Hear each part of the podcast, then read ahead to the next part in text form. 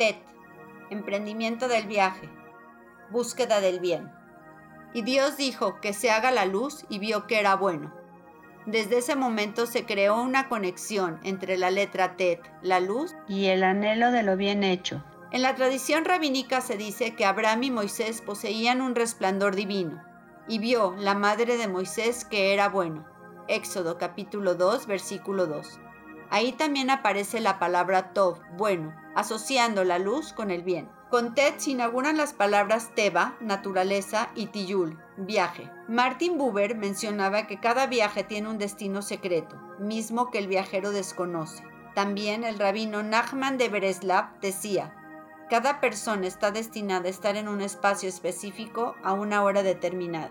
El valor numérico de la letra TET es 9. Representa los nueve meses del embarazo y a la estructura molecular del ADN, organizado en patrones de múltiplos de 9. Por ello, se dice que TET tiene un valor de alumbramiento.